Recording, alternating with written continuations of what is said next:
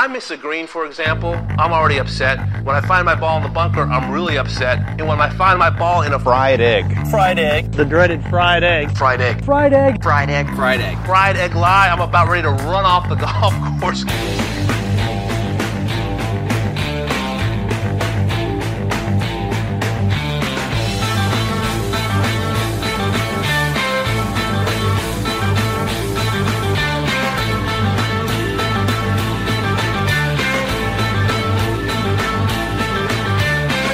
Welcome back to another edition of the Fried Egg Podcast. Today's episode is with Josh Pettit. Uh, Josh put together a wonderful book called The Mackenzie Reader. He's also in golf architecture. He owns uh, Pacific Golf Design. He does a lot of uh, golf architecture work. So it was uh, it was awesome to have him on and um, talk about his his book, The Mackenzie Reader, that he released uh, last year. It's a beautiful beautiful book and uh, definitely one worth checking out. But we talk a ton about the book and then also just Alister MacKenzie in general, um, his favorite anecdotes. He's done a ton of Alister MacKenzie research. So this was a really fun conversation. I was planning on putting together a second conversation for this, um, but I am traveling. Been kind of a hectic schedule going from LACC to the East Coast. Uh, has not been friendly with the with the jet lag and uh, the new hours on the East Coast with some early mornings to shoot. But um, really, uh, really great seeing some new new golf courses out here. I was blown away by Hollywood uh, the other day. We had an event out there, and and what a cool place a, a Walter Travis designed that. You know, we will have a write up in the future on Club TFE. Uh, if you haven't signed up for Club TFE, do so uh, if you want to, you know, more from us. We uh, we've been writing basically daily articles Monday through Friday on there, and uh, we do in-depth course profiles uh, where we kind of break down the architecture of different courses, a wide spectrum of them, from private to public golf courses um, all over the country, and uh, a little bit in the UK. So, um, real quick. I wanted to do some closing thoughts from LACC and the US Open. I was out there all week. I, I'm not gonna lie. Uh, I don't think the atmosphere was great. The fan experience wasn't great. The you know the whole ticket uh, situation that everybody's talking about, the limited number of tickets for the U.S. Open, that wasn't great. But what I can say unequivocally, having attended a lot of the recent U.S. Opens, this was the best U.S. Open setup in a long time.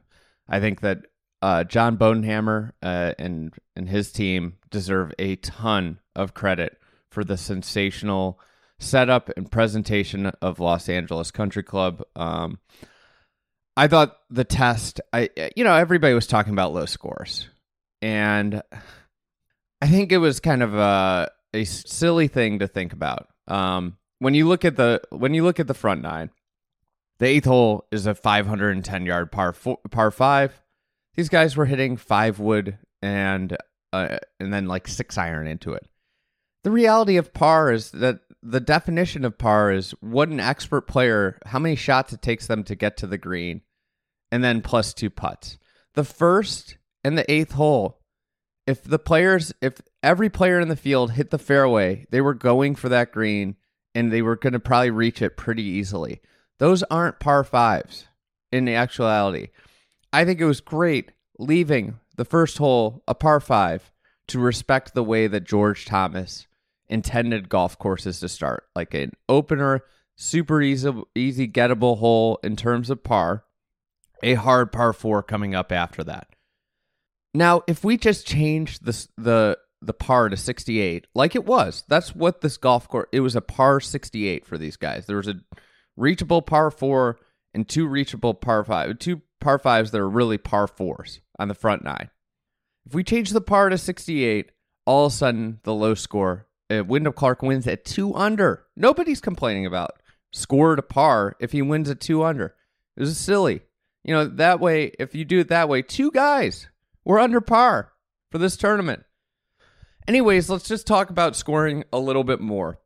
Thursday, I think, was the day that everybody freaked out. Xander Schauffele and Rickie Fowler shoot 62s. It was an ideal scoring day. Overcast. It spritzed a little early in the morning and that overcast and the moisture in the air and on the ground just allowed it to be soft. There was no wind. Add in the USGA is playing their first ever US Open at LACC.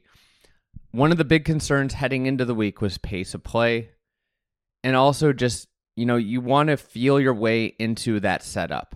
So, yes, it was scoreable, but you had to play great to score. That's the thing that's kind of lost on everybody. You had to play awesome to score well.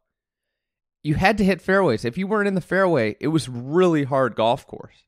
And rickie Fowler and Xander Schauffele shoot these 62s. It's not like these guys ran away to 20 under. They were way over par after that round. You know, if you look at the rest of their tournament, they were over par. It was a hard golf course. It was it really did a great job of separating the players that uh, were playing well, the players that were playing mediocre, the guys that were playing bad. I mean, like Justin Thomas sh- shoots 81. Like this was a golf course that really you knew how somebody was playing based off of their scores. The other thing, the golf course got tougher and tougher every day. That's what you want from a championship setup. You want the golf course to peak on Sunday. You don't want it to peak on Thursday or Friday or even Saturday. Sunday, you want that to be the toughest day. If you look at the final groups on Sunday, it was really hard. Nobody broke par in the last three groups. Now, before you say, well, Tommy Fleetwood shot 63, had a really good look at 62, look at what happened throughout the week. The low scores, and everybody that knew, everybody that was there knew this. The low scores were available in the morning. That's when the course was more receptive. That's when the wind was down. You know, on Sunday, the marine layer stayed in. Again, that moisture stayed in the air. It clears up in the afternoon. It gets brutally tough. And why this didn't matter, why it didn't matter that Tommy Fleetwood shot 63, was the golf course had done its job. There weren't 40 guys within six shots, and Tommy Fleetwood 63 could all of a sudden win him the tournament. Tommy Fleetwood was so far back because this golf course had identified that he was not a contender. There were four guys that could win this golf tournament on Sunday, and they were awesome players. You obviously had Wyndham Clark, Rory McIlroy, Scottie Scheffler, and Rickie Fowler. Those were the only four guys who had a chance to win on Sunday. I'm sorry. If you think somebody else did, they didn't. I think everybody in the field knew they didn't have a shot. There was no way someone was coming from six back on this golf course and leapfrogging those four players in a late tee time. Sure, Tommy Fleetwood could shoot 63 and surge up the leaderboard, but he was too far back because he hadn't played well enough at a golf course that identified he hadn't played well enough early in the week. And and that's the thing about this golf course that I think needs to be remembered. It gave people enough space to play and it really identified who was playing best. I you know, I think LACC has gotten a lot of flack for scoring. I think that's unfounded and and wrong. You know, this is this was a great tournament, a really like wonderful competition from a golf standpoint. Where they do deserve some grief and, and the USGA shares this probably is on the fan experience, on the atmosphere. It la- it lacked a lot of pop. Not having any fans around the and this is a hard the hard situation. Some it was tight, but one of the reasons that it was so tight is that all the back tees they're using you know, if they don't have to use all these back tees, there's all of a sudden a lot more space for grandstands, more tickets can be sold. But also, you know, the corporate aspect of this, like more than half, you can't have a tournament where more than half the tickets go to corporate. Like that, that, that shouldn't happen. And um, if you can contrast this with last year's U.S. Open, last year's U.S. Open was probably my favorite tournament of the year. I don't know. The Open Championship was it was great too. Those those were two s- sensational tournaments. But if I think about last year's U.S. Open, which was a sensational tournament, that atmosphere was unbelievable. I think the competition and the way the golf course kind of selected players was better this year. And I thought the Country Club was a great U.S. Open venue.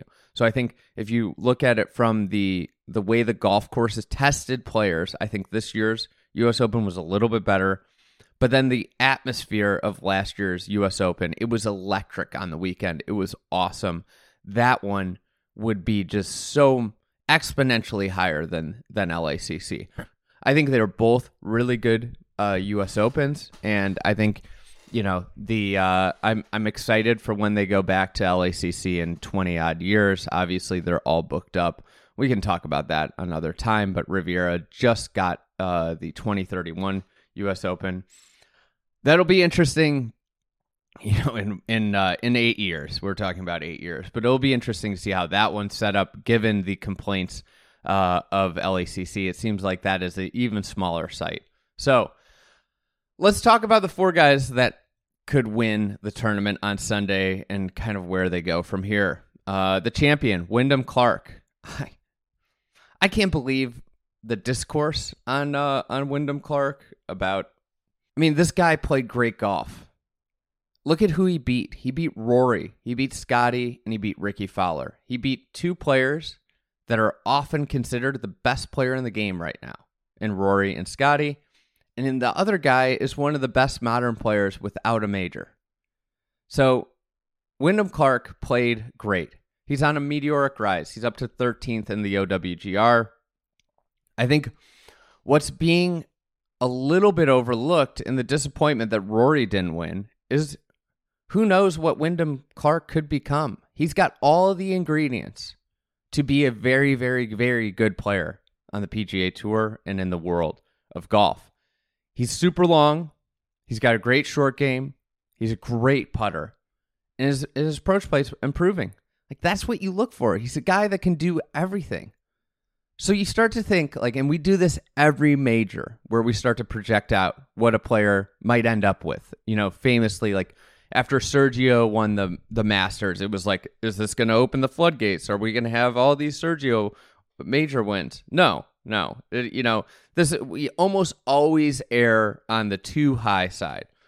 But with Wyndham Clark, like let's just say a low bar, I probably think a low bar is five wins in his career in a Ryder Cup just to give that some context, Gary Woodland, this is not meant to be a drive-by. Gary Woodland, a U.S. Open at Pebble Beach that nobody really complained about. He he's got four wins in his career. Um, so I don't think this is going to be a, a disastrous U.S. Open winner. On the high end, I think his skill set really translates well. He could be a top twenty player for five, six years, maybe more. Maybe he's kind of like an older Brooks Koepka where he wins, he picks up, not Brooks. I mean, he's not going to win, I don't think he's going to win five majors, but maybe he picks off another one. His game certainly fits a lot of golf courses. So, Wyndham Clark, I think obviously a huge winner from the week and somebody that people should be excited about. I think he, he gave a really good press conference where he talked a lot about his process, what he's gone through. And I, I love his approach with no coach. Um, of how he's just trying to get back to neutral. It was it was a phen- phenomenal interview where he just talked about, hey, if I'm drawing the ball, I'm trying to hit cuts to get back to neutral. Uh, if I'm cutting the ball, I'm trying to get draw hit draws to get back to neutral, and I've never played better. I mean, I think that's a, a really interesting way, and we need more of this in the game of golf for the younger generation to see. Hey, you don't need your swing micro analyzed after every single shot. Like you don't need that. You know, speaking of that, like what was interesting is like, you know, Wyndham Clark, Rory didn't have a coach there. Scottie, Randy Smith wasn't there, I don't think, on the weekends. You know, three of those guys, and I don't think Rickie had a coach there. The four guys that had a chance to win didn't have coaches on the range with them this weekend. All right. the gut wrenching second place, Rory McIlroy uh, I think this one this one was tough. He um he played well enough to win. He certainly played well enough to win. If he had a good putting week, he wins. Um, I think the the my criticism for Rory after the after Oak Hill was that he was too sloppy. He wasn't really sloppy. Um, you know, I think that when you watch Rory McIlroy play major championship golf, you often get frustrated with the weak bogeys, the weak, you know, just the giveaways. And seemingly there is always one or two in every round. This week was a lot different. I think there were really three giveaways, and and I think one of them's tough to to point out as a giveaway.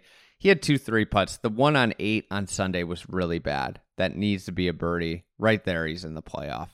Um, I think the the 14th, the wedge shot on Sunday that everybody's going to focus on. Um, that was that was not great. I mean, he was he was a yard from it being really great, uh, really great shot, but he was you know also had five yards of space beyond the flag, where that has to be the miss. The miss has to be past the flag. You have to have a 20 footer.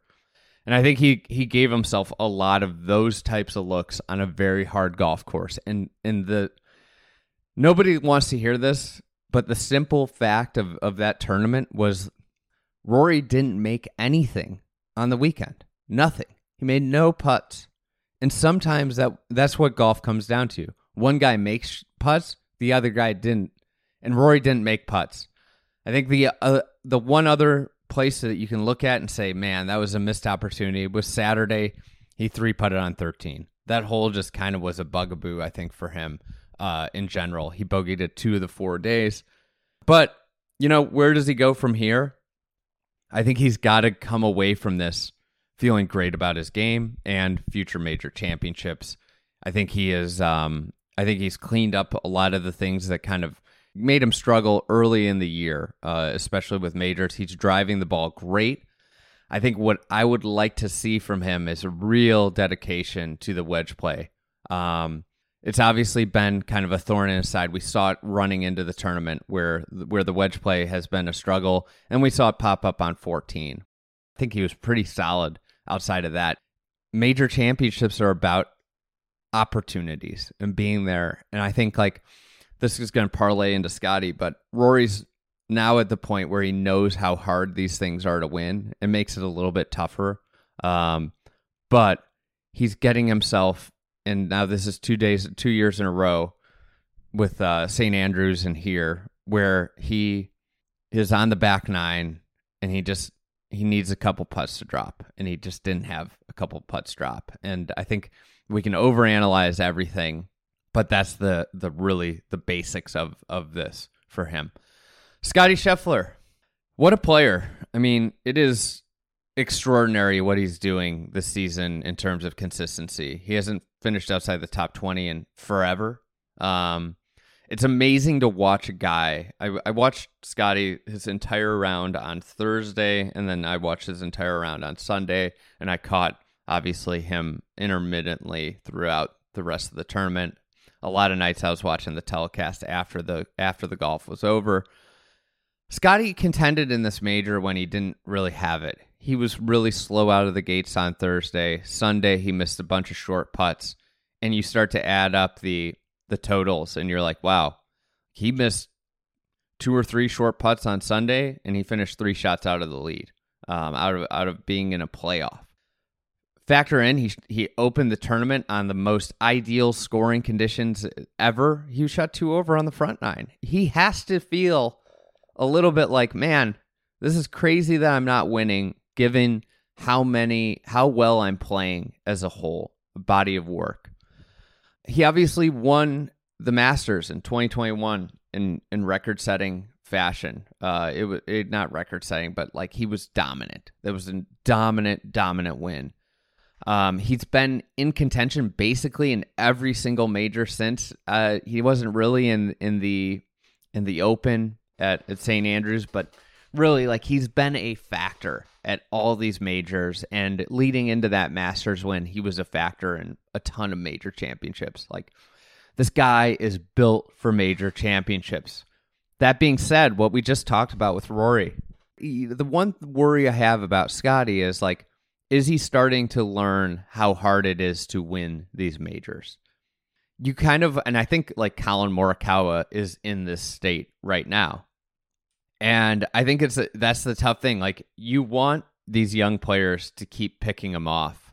Uh, Brooks just dealt with this where he had the injuries and everything, and all of a sudden it went from making majors look easy to they were really really hard, and you get like kind of a mental block. And I think with the putter, that's that reappeared on Sunday. He was pretty solid throughout the week. The putter's been a problem.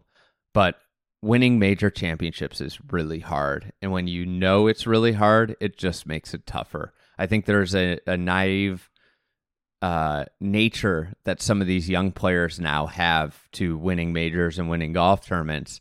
And it's it's hard when you lose that mindset. And Scottie, I, I expect him to contend at the Open. And I think he's probably by far the best player in the world right now, just based off everybody's looking to be consistent. He's the most consistent player. Um, hopefully, he's not developing any of the scar tissue because that's that's I think the one thing that could slow him down in major championships. All right, Rickie Fowler. He he had a great week. I think he was obviously the story of the week until Sunday, and uh, it was it was amazing to feel the energy. You know, there wasn't a ton of energy out at LACC, but where there was a lot of energy was with Rickie Fowler. I followed him on Saturday um, extensively, and and you know, you could just feel the the graciousness of uh, or Friday afternoon, the graciousness of the crowd.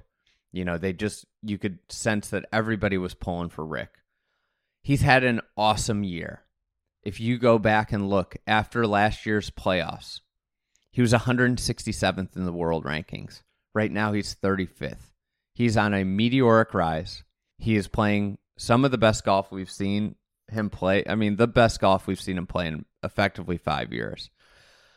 I think the question about Rick coming out of this is is he going to have another shot at the major? Was this his best shot? Um, I think he's got chances at the Open. I think that's going to be his best chance moving forward. I don't think the US Open is his best chance. I don't think the Masters is his best chance.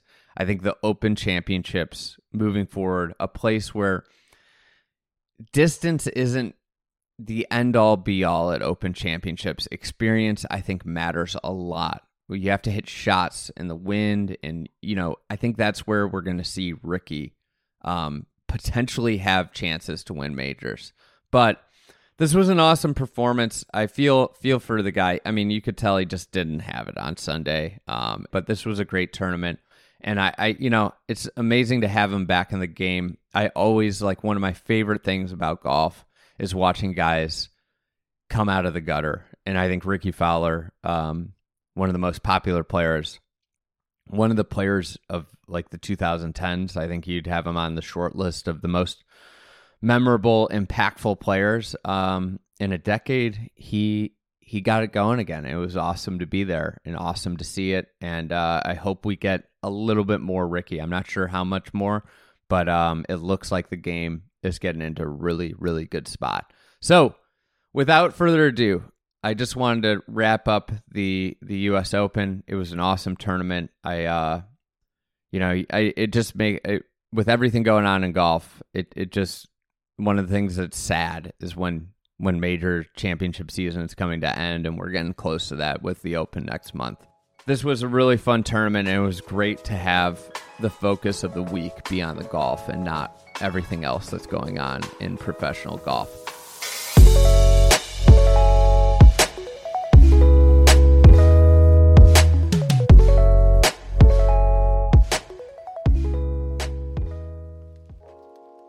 Now for a quick word from our sponsor, Ecco. Ecco makes the most comfortable golf shoes in the world. They just want to help. Their brand purpose is they just want to help golfers simply enjoy their game. Our shoes are made for all golfers, allowing them to have a great time on the course. Golfers don't need to worry about their shoes, about traction, wet feet, or comfort. I mean, this is a you got to take care of your feet. It's the most important, I think, part of golf. I think most people that listen to this podcast probably love walking. There's nothing worse than having uncomfortable shoes that deter you from walking or make the w- walk more difficult than it is. Ecco shoes, I've used them uh, good portions of my life. I will tell you, there I've never put on a more comfortable pair of shoes than Ecco golf shoes. Um, I think the amazing stat is 90% of golfers uh, who buy Eccos, buy a second pair. That's the best uh, selling point you can make. People that buy these buy more. They've got a wide range of styles, and if you're interested go to us.ecco.com. That's us.ecco.com slash TFE. Um, and you can check out all their shoes there. Thanks, and now to Josh Pettit. All right, tell me about your recent trip to Colorado. Uh, well, I um, I unearthed a few interesting artifacts um, that were given to me from the the closest thing to a living heir to Dr. Alister MacKenzie. Um, it's from a woman named Joan Haddock, who is the uh, she's the widow of Mackenzie's step grandson Ray Haddock, and they were the ones that found the manuscript for the Spirit of St. Andrews in 1992. Um, and then it was published in, I think, 94, 95. Um, she gave me Alister MacKenzie's hickory clubs that their family had kept all these years um, from Pasatiempo when he passed away. And um, it's a pretty good story. Th- those clubs have actually traveled all around the country in a caravan in the late 30s and up until about 1940. Their their family basically um, were were living out of a motorhome and traveling a lot, homeschooled their kids, and kept all that stuff with them in this little, like what would have been the equivalent of a Winnebago in those days. Um, and then eventually it made it out to the Denver area in Colorado, where it's been all their stuff for about yeah 40 years or so. No maybe longer like since about 1970 um so yeah i've got three sets of clubs um two golf bags and uh, it's pretty pretty cool very special. Some some cool cl- clubs that uh, were were in famous pictures and uh, then another one that was what the putter? Yeah so there's a photo of mackenzie standing on the 15th green at cypress point pointing out with his putter to the Pacific Ocean. And that putter is one of the putters. that you know, I have a high resolution version of that photo. I could zoom way in on the putter head, and it's very obvious that that's the same putter that was in one of the bags. Um, and then there's another putter that the story is that Bobby Jones gave him probably 1931 or 32 when they were working on Augusta. That's a Calamity Jane replica that was made by Spalding, and um, he gave out a bunch of those to to friends of his. So Mackenzie got one, and and that's part of the the set. How how did you get ena- so enamored with Alister MacKenzie? Um, well, it was sort of a gradual process, I suppose. Started in 2003, 20 years ago. I was hired um, as a young lad on the construction crew at the Meadow Club and uh, they were in the process of doing a restoration project with Mike DeVries, and uh, I, you know, it was just a grundoon on the crew, um, you know, swinging a shovel and a pick and pushing a rake, and uh, but I loved it. How and old were you at the time? Nineteen, I just turned nineteen. So I mean, I'd started working at courses when I was fifteen in high school and worked at several courses at that point, but had never really been that engaged in golf architecture in any in any way. Um, I had done some maintenance at a different course, but um, this was just such a unique process that we were sort of trying to unearth. There was sort of an archaeological component to it. You know, unearth this Mackenzie course that had been sitting there, and um, all those all those decades. And so, under the supervision of Mike, just learned a lot about the process of trying to reclaim these old greens and these bunkers and um, you know reclaiming the, the, the, width and the fairways to um, you know get back to the old strategy and providing the different shot angles.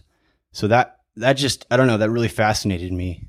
And um, that that led me toward um, a couple years later working at the valley club in montecito where they were getting ready to do a restoration project and um, they basically let me spearhead the historical research component to to that and so started that that's when I really started digging deep into research and really fell in love with that process which is sort of different uh, quite a bit different than what I was doing in Meadow Club but um, you know, just in my spare time, I was working on the crew there. But in the afternoons and evenings, I was just full time doing research and collecting stuff and digging through the the archives in the basement of the Valley Club, and this process of of researching and curating this horse, historical content was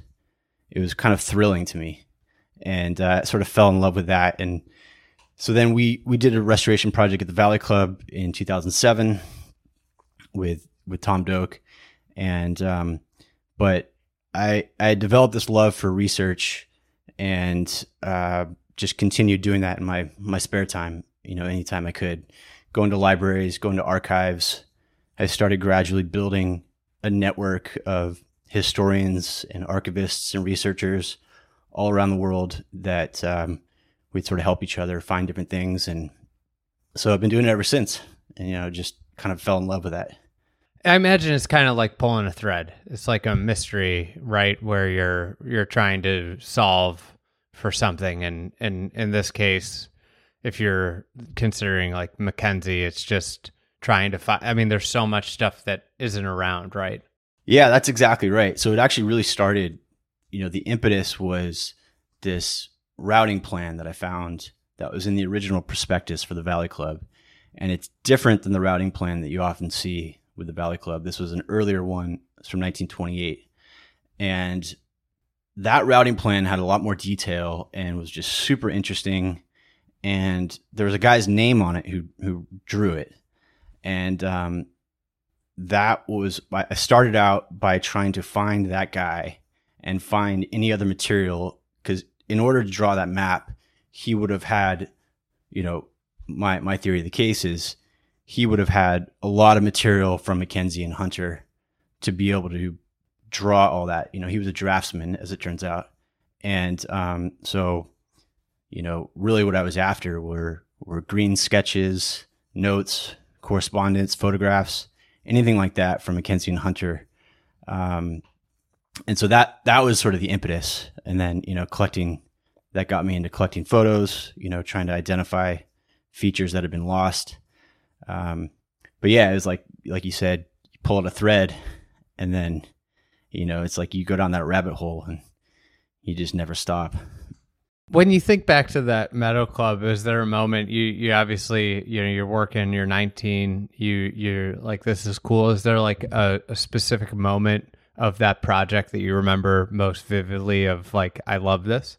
Um, well, there's a few moments, but one that comes to mind, I guess, uh, we were working on the 14th green, which is a par three, and uh, that was sort of Mackenzie's take on a Redan, and um, we were floating the green. I was pushing like the, you know, with a rake, basically floating out the finish grade.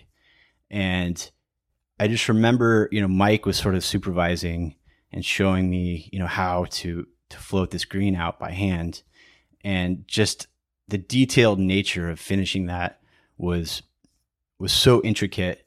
And um for some reason I just I realized then like wow I love this. This is this is such a cool process. Like it, you know the the detail required to do it just right and the craftsmanship um, was just something I really enjoyed. And um, that was that was just one moment that sticks out and and Mike Mike said something to me at the time like wow I've never seen anybody rake so precisely as you're raking right now something like that and I was like wow this is this is pretty cool man Um, so you got fascinated in the research and the life of Alister MacKenzie, and at, at what point do you decide that you want to put together a new book on MacKenzie? Well, that started initially. I got the idea in I think it was 2016 or 17. Um, you know, in 2017, the LA Times did a big feature on Frank Lloyd Wright you know, celebrating his 150th birthday. Frank Lloyd Wright was a contemporary of Mackenzie, you know, was born in 1867. And um, the Frank Lloyd Wright Foundation and some other people put together a, a big exhibition. And I thought, wow, it'd be really cool to do something like that for Alister MacKenzie, and I was thinking toward the future. Mackenzie was born in 1870, so 2020 was Mackenzie's 150th, and so I had a number of ideas floating around where like how how I could sort of commemorate that. Um, and even prior to that, I had been thinking about different concepts for a book, just as a way of kind of showcasing all of this material that I've collected over the years. I wanted to do something with it, you know, get out into the public. And um, so that was a process in and of itself, trying to figure out the right concept for the book. Um, but that all kind of came together in this, yeah, 2017 ish. And then started working on it then. And, it, you know, it took, it was a three year project. With the book, I, I mean, I think like the, I think there's something magical now about books, especially well put together books, because they're they become like kind of like it becomes a piece of your house, really. When there's a certain and with your book, Mackenzie Reader, I feel like there it was a very very intentional style in which the book was created, um, from the typeface to the the way the pages feel to the cover um, can you walk us through just the little details of how you wanted this book to look and feel? Yeah, well, that's very insightful. Um, you're right. Yeah, I you know all the details I thought had to be just right, and so the the thinking was I wanted to try to create a book that Mackenzie himself would be proud of, or or put another way, if he were alive today and he was putting together a book, what might it look like? And that was kind of the the driving force for for what this book should look like. And so right off the bat, I made the decision, you know, I, I didn't want this to be a coffee table book. I wanted it to be something that looked and felt like something that would have maybe been produced a 100 years ago. Um, and at the same time, I wanted it to be interactive because there's so much rich content in the book photographs and sketches, routing plans. And I wanted that to be sort of like an interactive experience that the reader could enjoy. So, trying to fit all that into a small, portable book that you could bring onto an airplane or carry around, um, that took a lot of figuring out how to do that. And um, that's what that's what led me to doing this this thing where there's these what are called gatefolds, you know, these big pages that fold out from the book that really showcase those those maps. Um, but yeah, the the the look and the feel was just was really important that that all the details were correct, and um, people in the printing world, you know, reflect back on 2020 and 2021. Really, the last three years, uh, the paper industry has been just was really hit bad with by, by COVID and supply chain issues. And so getting paper is an absolute nightmare when, I was doing this book. Um, it's gotten a little better in the last year or so, but um, I the the struggle that I went through just to source the paper itself was um, was quite a story. Um, but I, I, was just adamant what's that it, what's the story? um, well, basically I, I worked with at the end of the day it was five different printers. And um, you know three of them essentially said we can't do this because we can't get paper. And so i sort of said well i'm going to get the paper myself from a paper company. So i learned how the paper industry operates which is pretty interesting. It's all done um, on monthly quotas. So essentially there was paper that was actually identified that was sitting in a warehouse in LA that they couldn't sell me because they didn't have the allocation in their monthly budget to be able to allocate that paper for me even though no one else was buying it. So what I ended up doing was going to like some executives at this paper company and saying like you've got six cartons of this paper that I need that's sitting in this warehouse. No one else is buying it and I need you to increase your allocation so that my local paper distributor is allowed to sell it to me. Um, and so that that whole process took several months, and I actually had to do it twice um, because we did a second printing. It's like, it's got that paper. I, I you know I, I've really enjoyed the book, It's like yeah, there's like a texture to it where you you know it's not. It's just like it's you feel there's. I it's weird to say this, and I don't want people to think I'm like a weird human being, but like there's a satisfaction to turning a page. Yeah, um, it's funny you say that because friends of mine have known for a long time before I ever did a book that I've had this weird paper fetish for a long time. I love really cool, crafty paper. A lot of it is like European, French, Italian style papers. Um, I don't know. I just have this kind of fascination with it. So that paper that you're talking about is is referred to that. There's all these different textures in in paper lingo. Uh, that's referred to as a vellum finish. Um, but yeah, that's that's what I wanted. You know, it's like that's if you had a book 100 years ago, that's the kind of paper they were using. There wasn't this. They had some, but it, it was pretty rare, like the glossy, shiny, kind of smooth paper. And so, um, but then there's all these other components too, with like the technology now that because this was a short run of books, it was printed on a digital press as opposed to an offset press. And so with a digital press, you have to use a certain type of paper so the ink adheres. So it's not like you can just use any paper. Whereas with an offset press, um, you could use any paper you want. So there's like this whole process of just narrowing down my options, finding it, getting the paper, and then sort and then delivering it myself to a printer that could then take it and print the books for me. So I, I had to like facilitate all of that.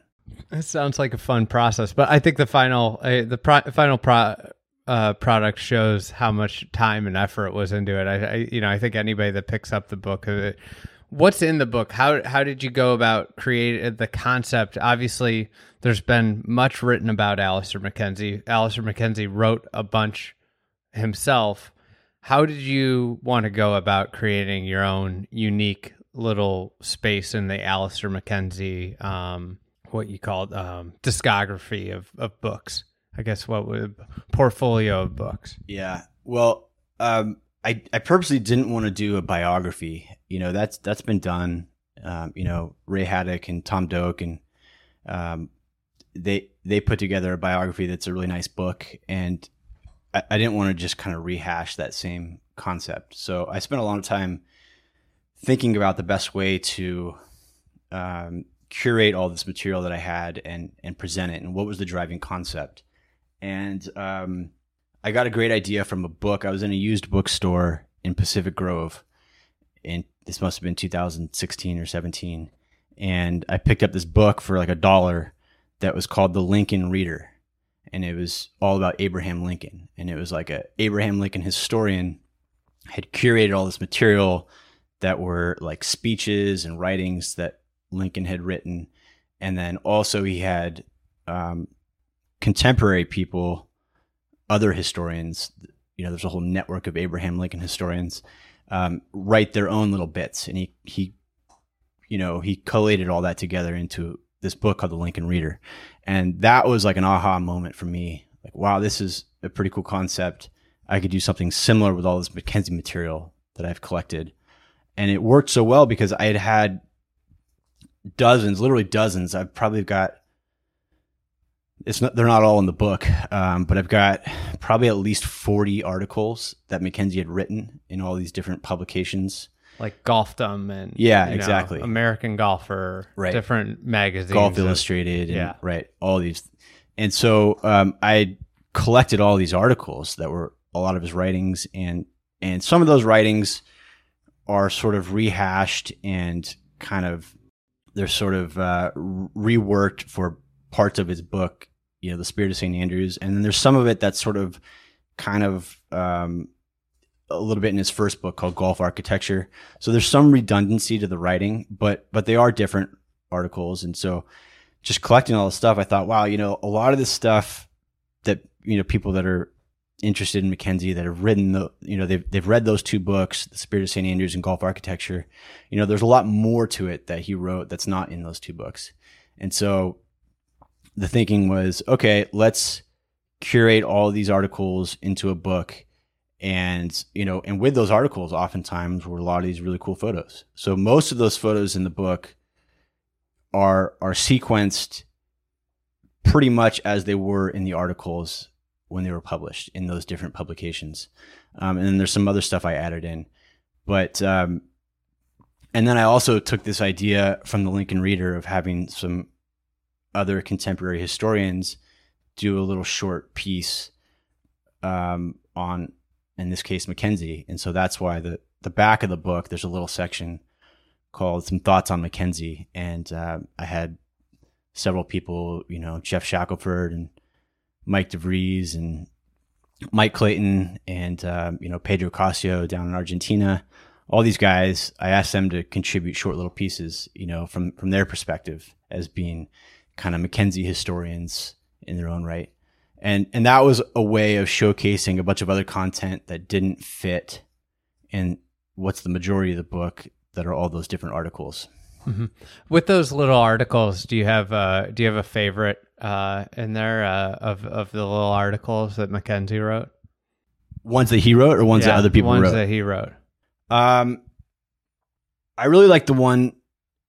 Yeah, there's a couple, but I really like the one uh, about Augusta called "Plans for the Ideal Golf Course" because conceptually, it's it's pretty deep and and really fascinating to me. And and he talks about you know hole by hole what, what was the motivation the the motivating concept where they where they got the concepts for those holes he and bobby jones a lot of them were from st andrews and other links courses that they that they really admired and so um and he talks about how they weren't replicating those holes and how it would be a you know it'd be a, a fool's errand to try to copy any holes but they were taking the concept of those holes and applying them to the landscape that they had in Augusta and doing their own rendition on them.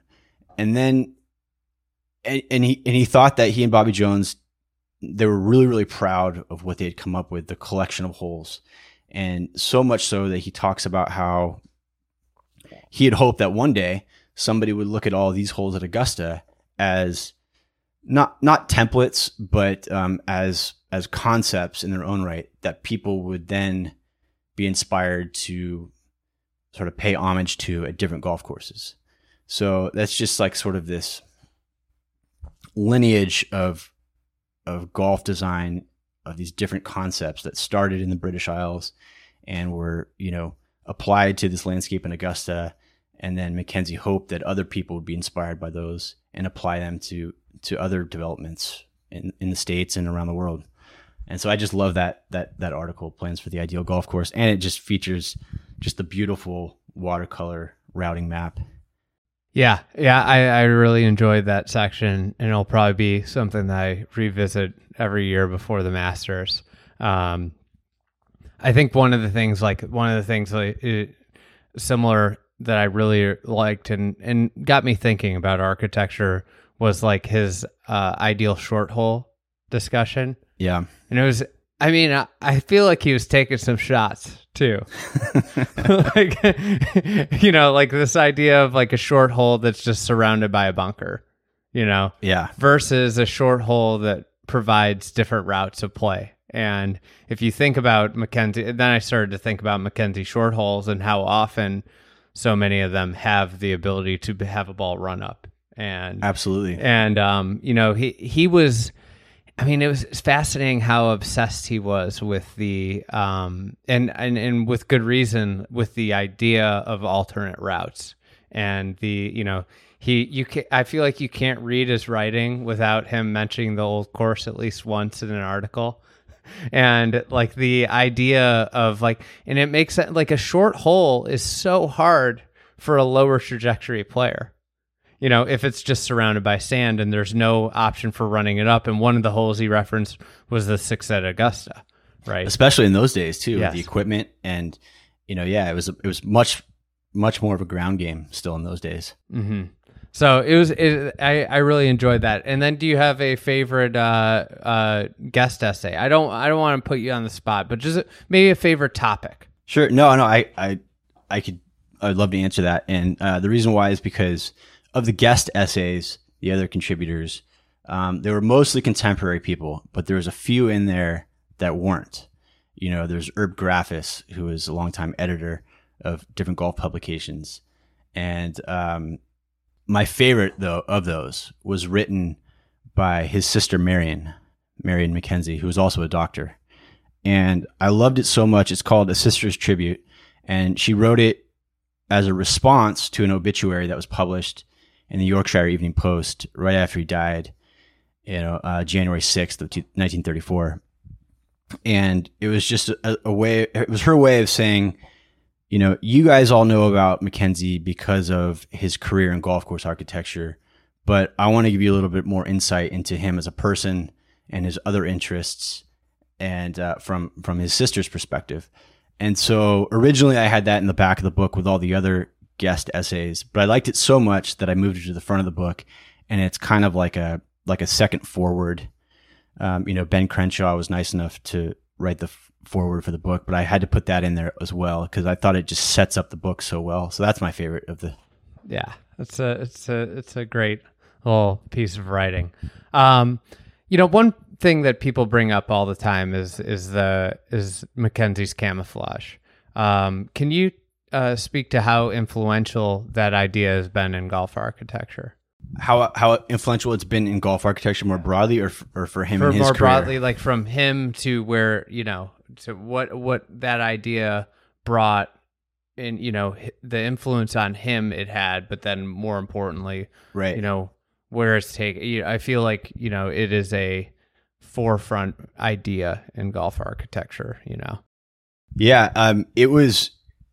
You know, people often talk about you know Mackenzie. He was had this you know these experiences in in the military. You know, he was in the Boer War, and that's where he first started observing the Boers and their use of camouflage, and really admired it. And that's when he, you know, so he's in. You know, he's in he's in the Boer War. He was a surgeon, and he's looking at this, and he's thinking, "Wow, these concepts could be applied to building golf courses." That's when he started thinking about that. Um, and then again in World War One, he, you know, he he did a lot. You know, what what people don't know is that, yeah, he wrote a little bit about camouflage. There's a couple articles in my book that he wrote about camouflage, but his wealth of writings on the subject of camouflage actually is probably broader than his writings on golf. Um, the stuff that I have, which I will be releasing at some point, I'm trying to figure out. I'm probably actually going to do a whole whole second book that's just about camouflage because he wrote so much about camouflage. Um, there's enough material for a full book, and that was really really influential to, you know, yeah, to to his philosophies when he started building these courses. I think that I think the impetus was this idea that.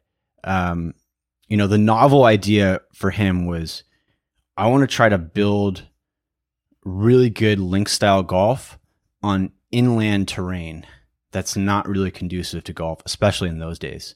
So in those days, all the best links, you know, were seaside courses built in the sand dunes in British Isles for the most part. And he thought, well, how can I take those ideas and build them on sort of flat, boring, heavy soils, you know, inland terrain and um, you know he started doing that at Alwoodley in 1907, and, And then Moortown, and then Moortown right? right. after it.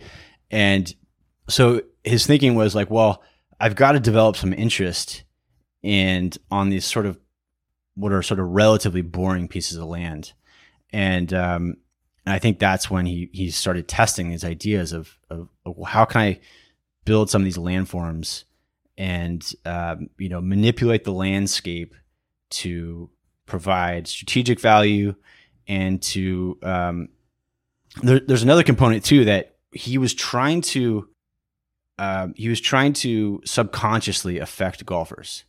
So you know he was trying to make holes visually appear more difficult than they actually play. And so that was one of his like i think big tricks was like how do i trick the eye? How do i make this bunker complex that's maybe 70 80 yards short of the green look like it's surrounding the green? So that when you're hitting an approach shot in from 160 yards out it feels way more daunting than it actually is and um, I mean, this is all over the place at some of his courses. Like one that jumps to mind is like the fourth hole at Pasatiempo. There's a bunker in the fairway on the left side that looks like it's pressed up against the green, but it's actually like 80 yards short. Right. Exactly. Yeah. Two at Meadow Club is another good example of that. Um, he did that all over the place. And because yeah, you know, he wasn't. I think most people know he wasn't a great golfer. Yeah. So you know, some of these other guys in those days were actually really, really good golfers. Donald Ross was a great golfer.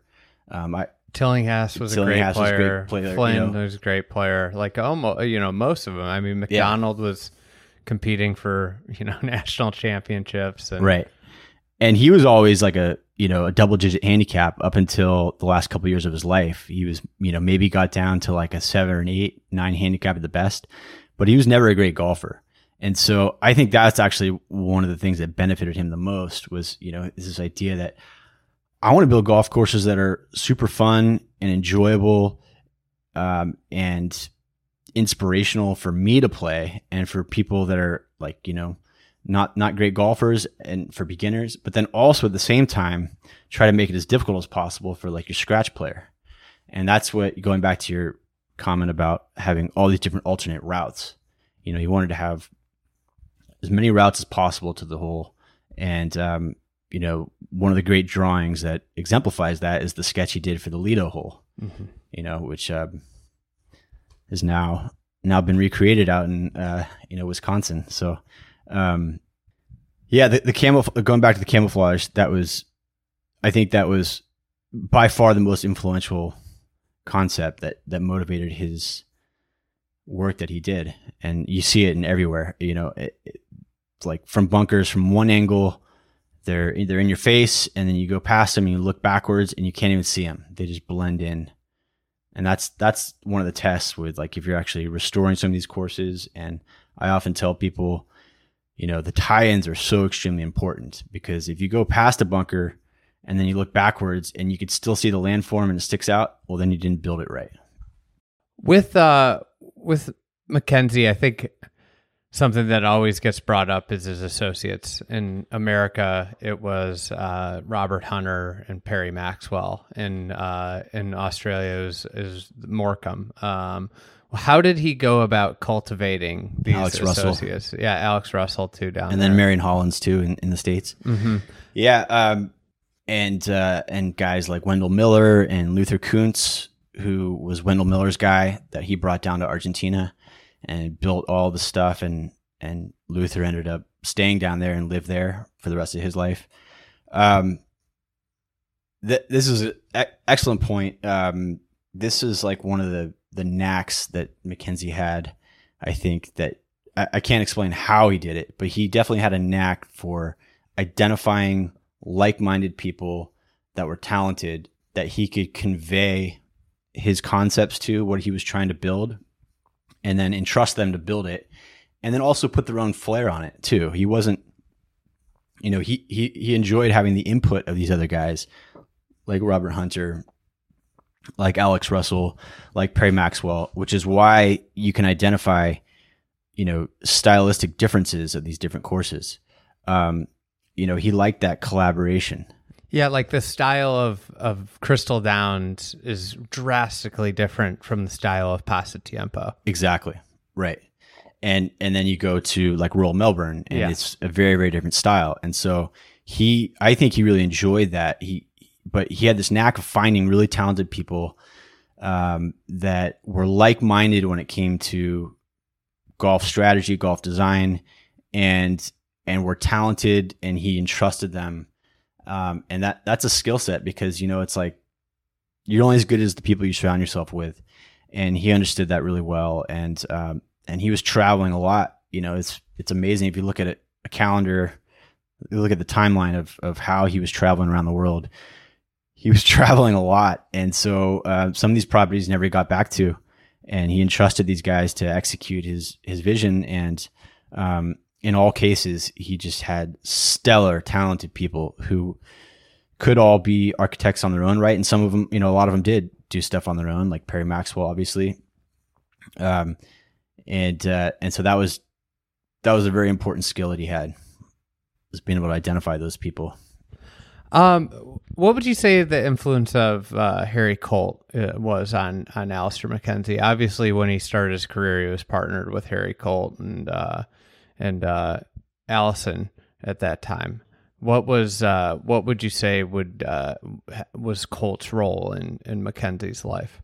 You know, I, I don't claim to be like that much of an expert on Colt, but what I do know is that when he was trying to build Alwoodley, the the founding members they wanted Colt's sort of uh, they wanted Colt to sign off on what Mackenzie was doing, and so there was definitely a collaborative effort between him and Colt on Alwoodley and on Moortown, and then they established a partnership, like you said. After that, um, I I think Mackenzie recognized that in those days in Europe, uh, Colt was the only one who was building the type of golf that Mackenzie wanted to on these inland sites, on these heavy clay, these these heavy soil sites, and um, you know, I I just look back when I'm looking at material that I'm researching. When I find old photos of Harry Colt stuff from, you know, from England or from mainland Europe, a lot of it is like I have to do a double take and, and oftentimes think, wow, is that something Mackenzie built?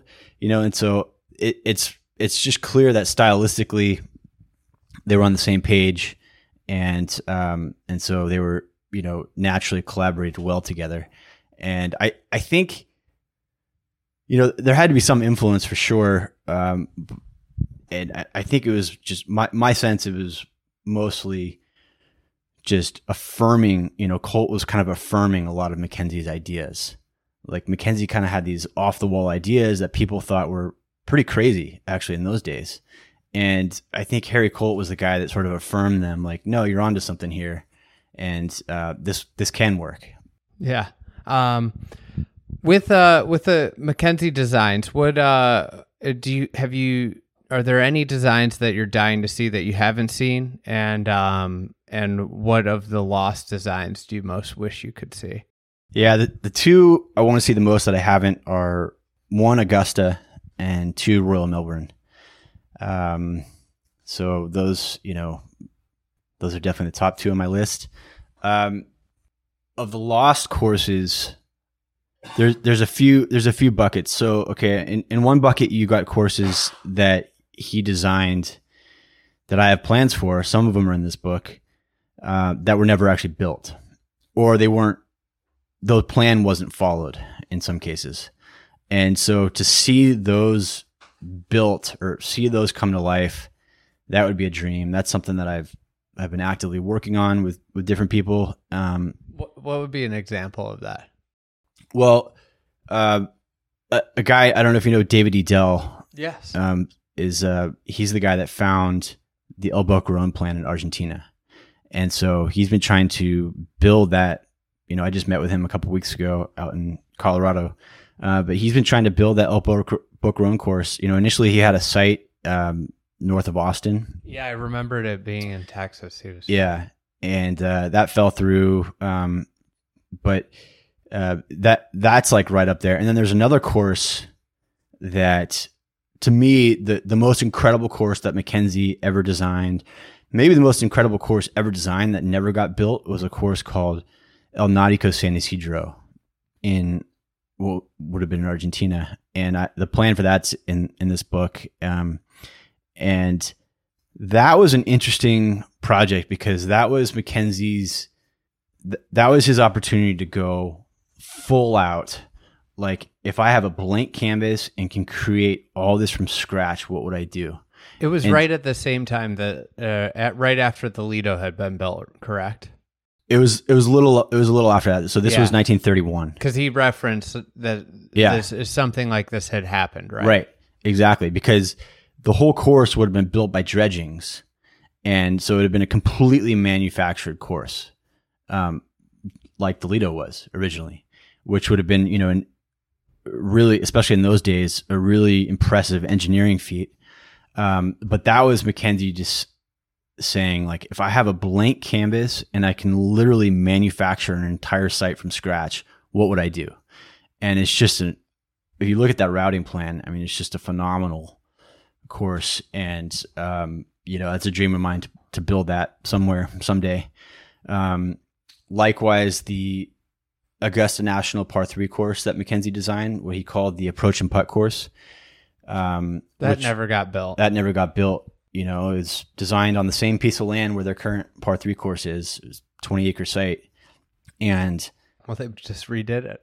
and they just redid it. Yeah. Um, Exactly. When when I saw that they had, you know, one of those aerials that someone posted on Twitter of that site, it looked like they just dropped a bomb on it.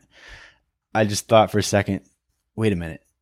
No, there's no way they're going to actually build the Mackenzie. You know, I sent those guys, you know, I sent Augusta that that plan several years ago, and so they have it, um, and they're aware of it.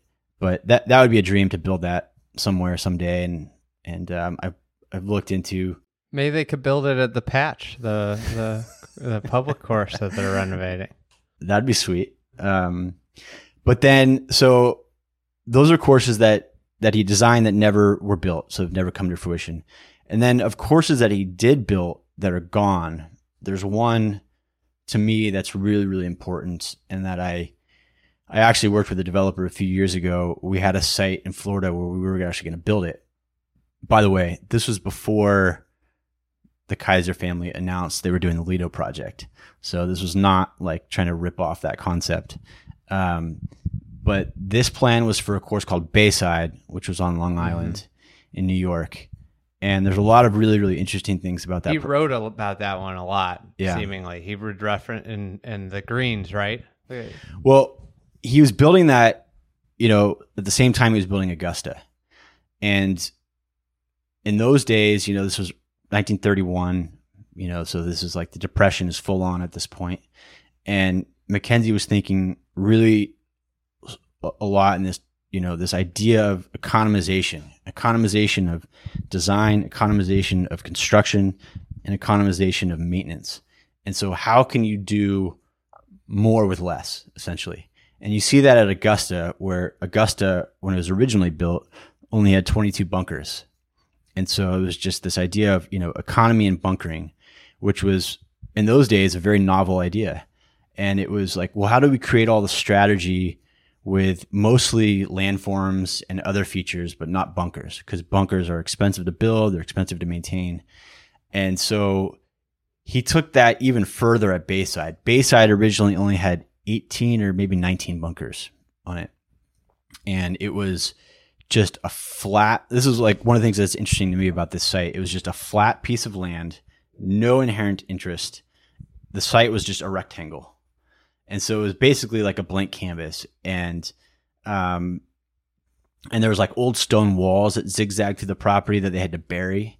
So it's like they buried these stone walls. And they and they- created little mounds, right? mil- mounds over them, and so it's like they they either got fill material or they cut probably a combination of both. They, they definitely cut material in certain areas and filled, and so he did this you know cut and fill process to create all of these artificial landforms that didn't exist, and it was all it was just a very simplistic concept. You know, it was good routing, um, not like the greatest golf course you're ever going to play, but it was always from the get go was always a public fee course. It was never a private course, and so the idea was It was affordable public golf was the idea. exactly, exactly. How do we build something that's economical to build, something that's economical to maintain, something that'll be you know affordable public access golf.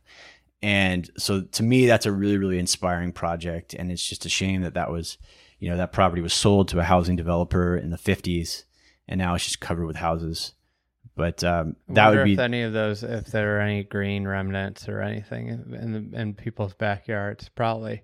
I from looking at the I have not been actually to that site, um, but from looking, I've studied it.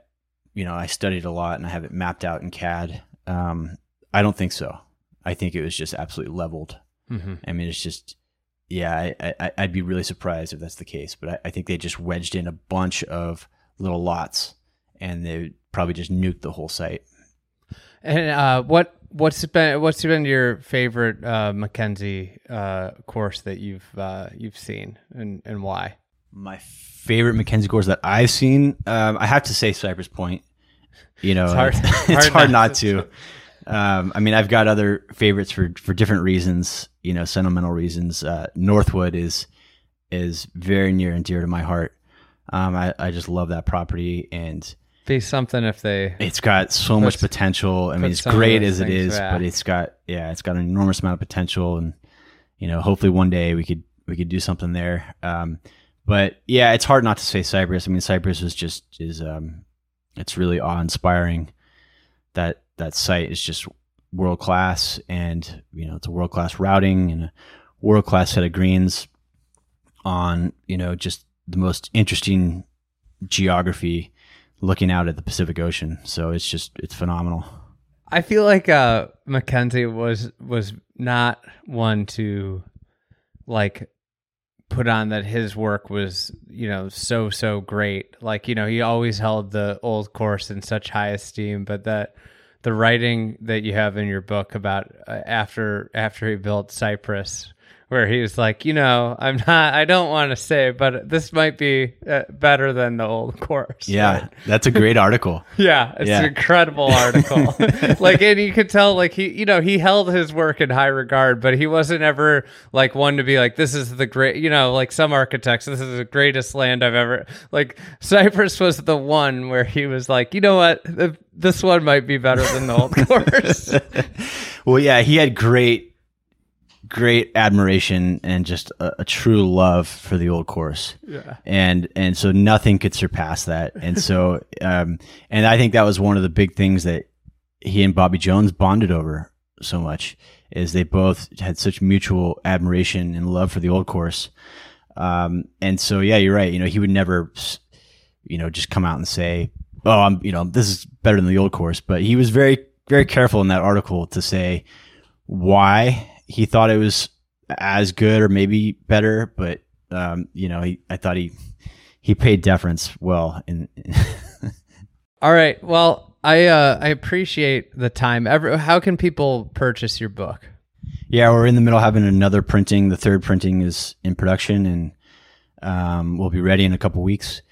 And um, you can go to the website. It's alistermackenzie.org is the Alister MacKenzie Institute. And you can order it from the website there. Awesome. I uh, I recommend it. I mean, I guess when we release this, it'll be after Father's Day, but uh, you know, it's a good it's a good gift for yourself. So thanks, Josh. How can people find you? Uh, you're you're on Instagram.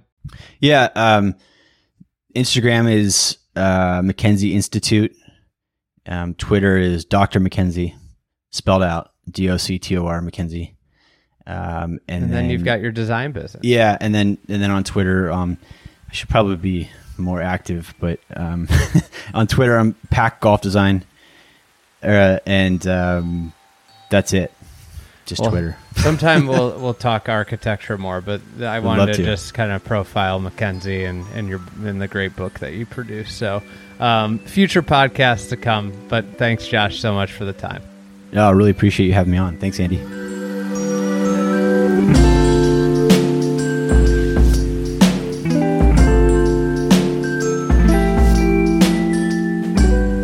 For listening to another edition of the Fried Egg Podcast. Today's episode was edited by Matt Ruches. Thank you, Matt. Um, as a quick reminder, I mentioned it at the top. We are we have Club TFE humming. It's our membership. It's a great way to support our company, um, what we're doing. If you like what we're doing, it is $120 for the year. You get loads of content. I've had a number of people come up to me uh, at events at the U.S. Open and tell me how good of a bargain this is because of everything that they're getting. Um, there are tons of articles, there are tons of course reviews and write ups. You get the entire back catalog if you join. I've had a few people ask, like, is it does it end at the end of the year? You get it. It's a year from the day you join. So if you join today, your membership ends in the end of June, or that, a year from the day you sign up. Um, what we'll have coming up, we're on a big uh, northeast excursion here. We'll have some new uh, reviews from the the Met section. So we'll have some New York golf courses featured on uh, on the membership here shortly. So if you're uh, if you're looking uh, to get more from us, or if you're looking to support us, Club TFE is the, one of the best ways to do it. Uh, sign up at thefriedegg.com slash membership. Uh, you can see all the everything going on and what you get included in that membership there. So thank you so much, and we will be back on Tuesday with a new episode uh, for you guys.